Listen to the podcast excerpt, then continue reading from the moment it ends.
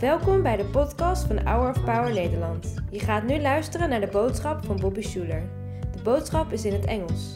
Liever met Nederlandse ondertiteling erbij? Bekijk dan de uitzending op hourofpower.nl of op ons YouTube kanaal.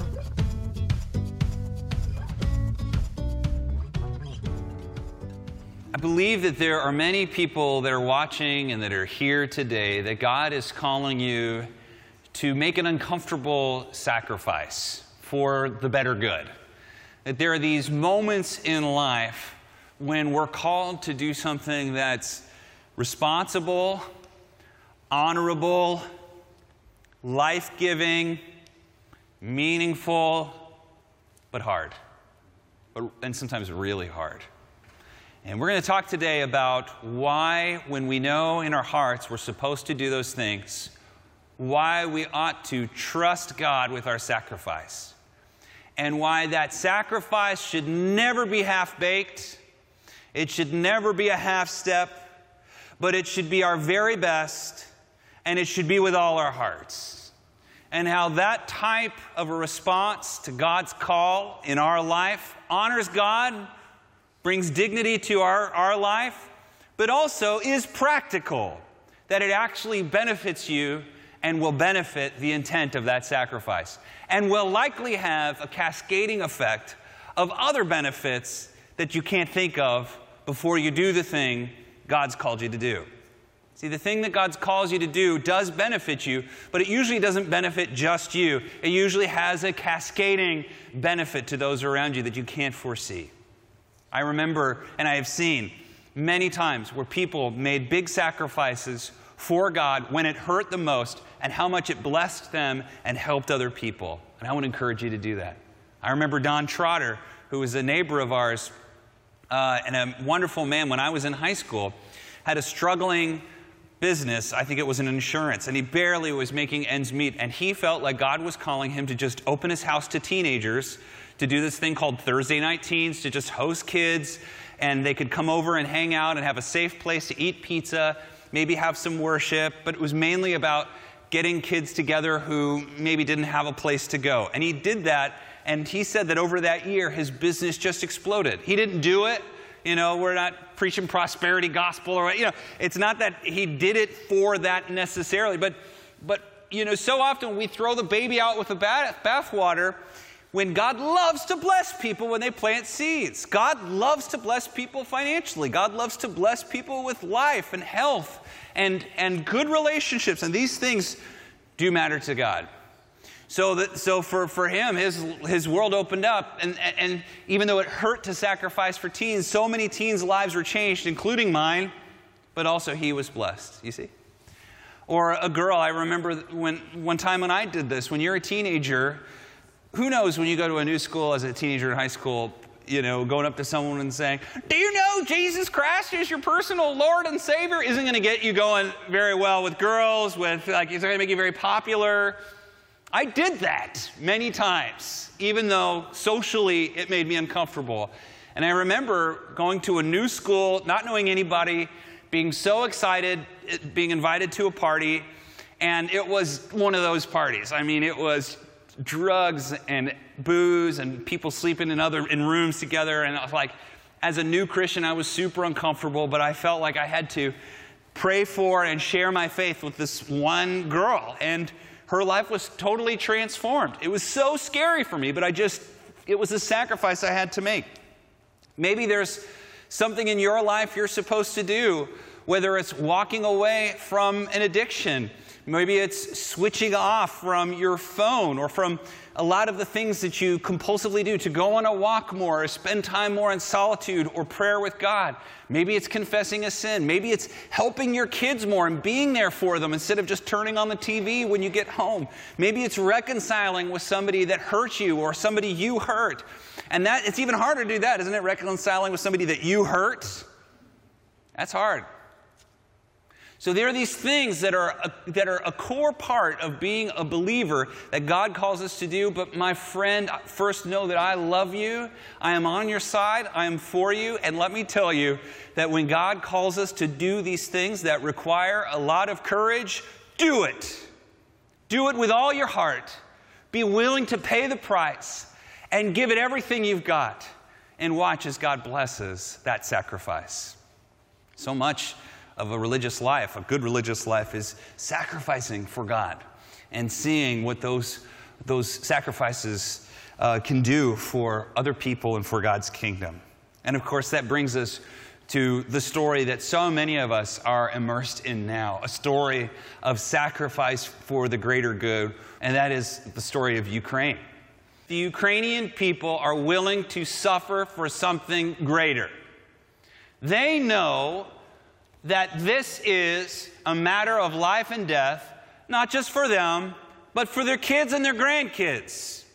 And the Ukrainians rightly believe that it is worth suffering to earn and maintain freedom and liberty. In life, there are things that God's going to call us to do that are not as grand and noble as fighting for the freedom of our posterity. But God will still ask you in life to make a brave decision that may not benefit you directly, that will be a sacrifice. But I want to encourage you, my friend, give it your best, give it your all, do it with all your heart, and do it now do it because the, in life the, the suffering that we think we're going to face by being embarrassed by losing money by losing face by not having the best position or whatever it's going to cost you whether it's just eating crow or it's literally going to cost you money or whatever that that living life for something is what makes life life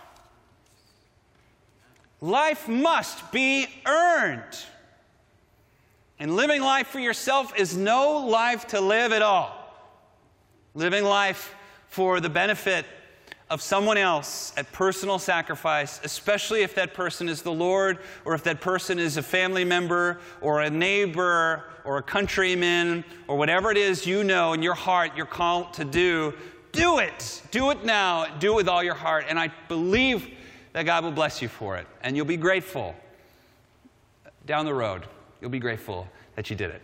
And that brings us to the Bible verse about sacrifice. When we make a sacrifice, that we ought to do it remembering where we came from and that it ought to lead to like joyful celebration. Um, we're going to read from Deuteronomy. So, this is actually about what you do with your tithes and offerings, but it's really about sacrifice in general.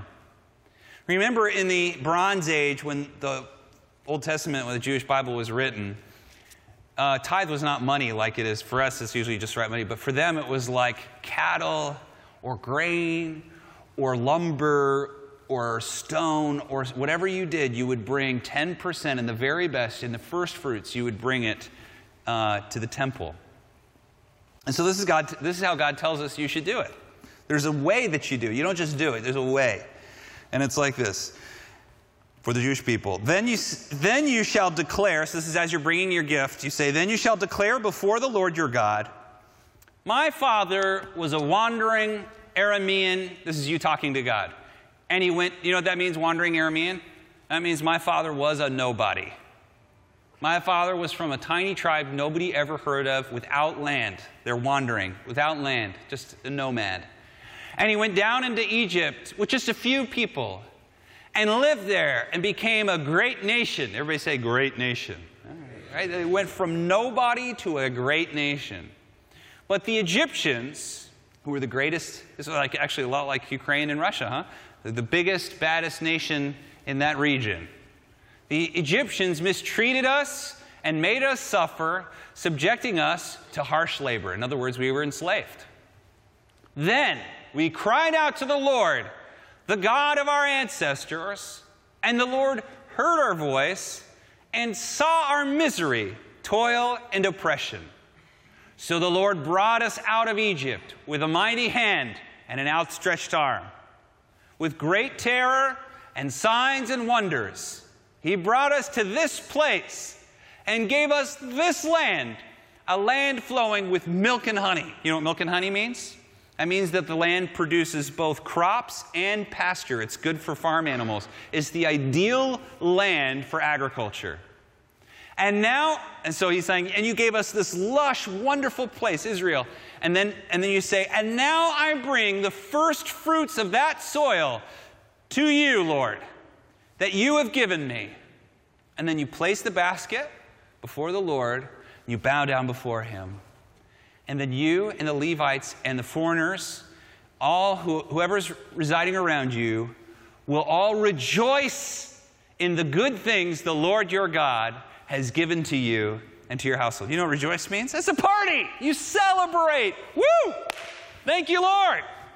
And what God is doing is showing us a method for godly sacrifice.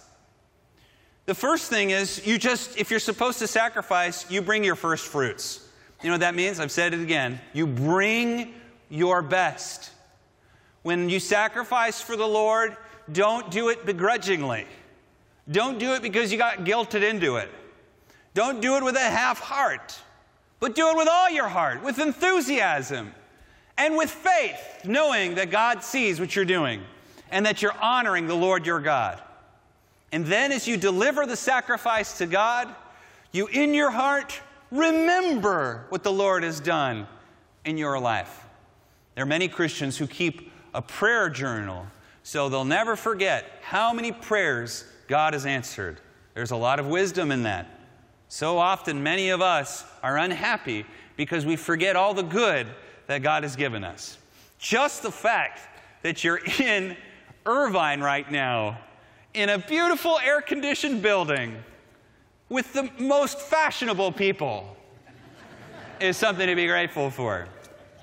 And there's so much else that we get used to in life because we get it every day that so many others don't have, or that and perhaps in your own lifetime you didn't have before.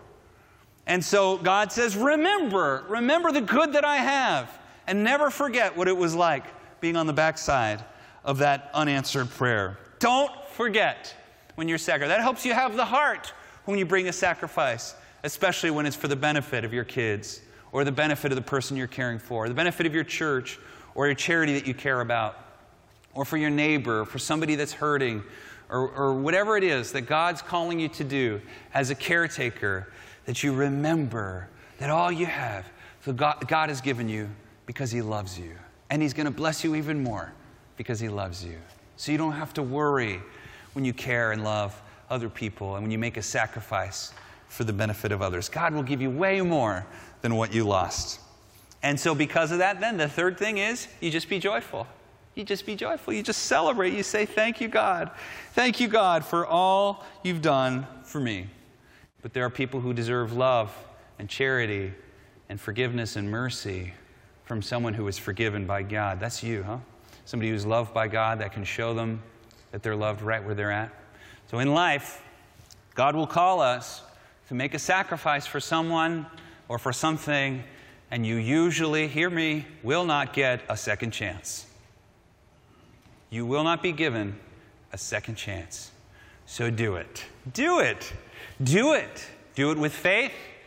Give it your first fruits. Do it with all your heart. And do it trusting and knowing that whatever you lose for the Lord, God will replace tenfold. He loves you. Father, we thank you. We trust our lives to you. And we ask, God, that you'd give us eyes to see. Many of us here, you are convicting us, speaking to us in the Spirit. And I pray, God, that all of us, when we hear the voice of the Lord, we would not turn away, that we would not make our hearts hard, but that you would soften our hearts to receive, and that we would be willing, joyfully willing, to do what you've called us to do with all our hearts. We love you. It's in Jesus' name we pray. Amen. Bedankt voor het luisteren naar de podcast van deze week. We hopen dat deze boodschap jou heeft bemoedigd. Wil je meer weten over Hour of Power of dagelijkse bemoedigingen ontvangen? Ga dan naar www.hourofpower.nl.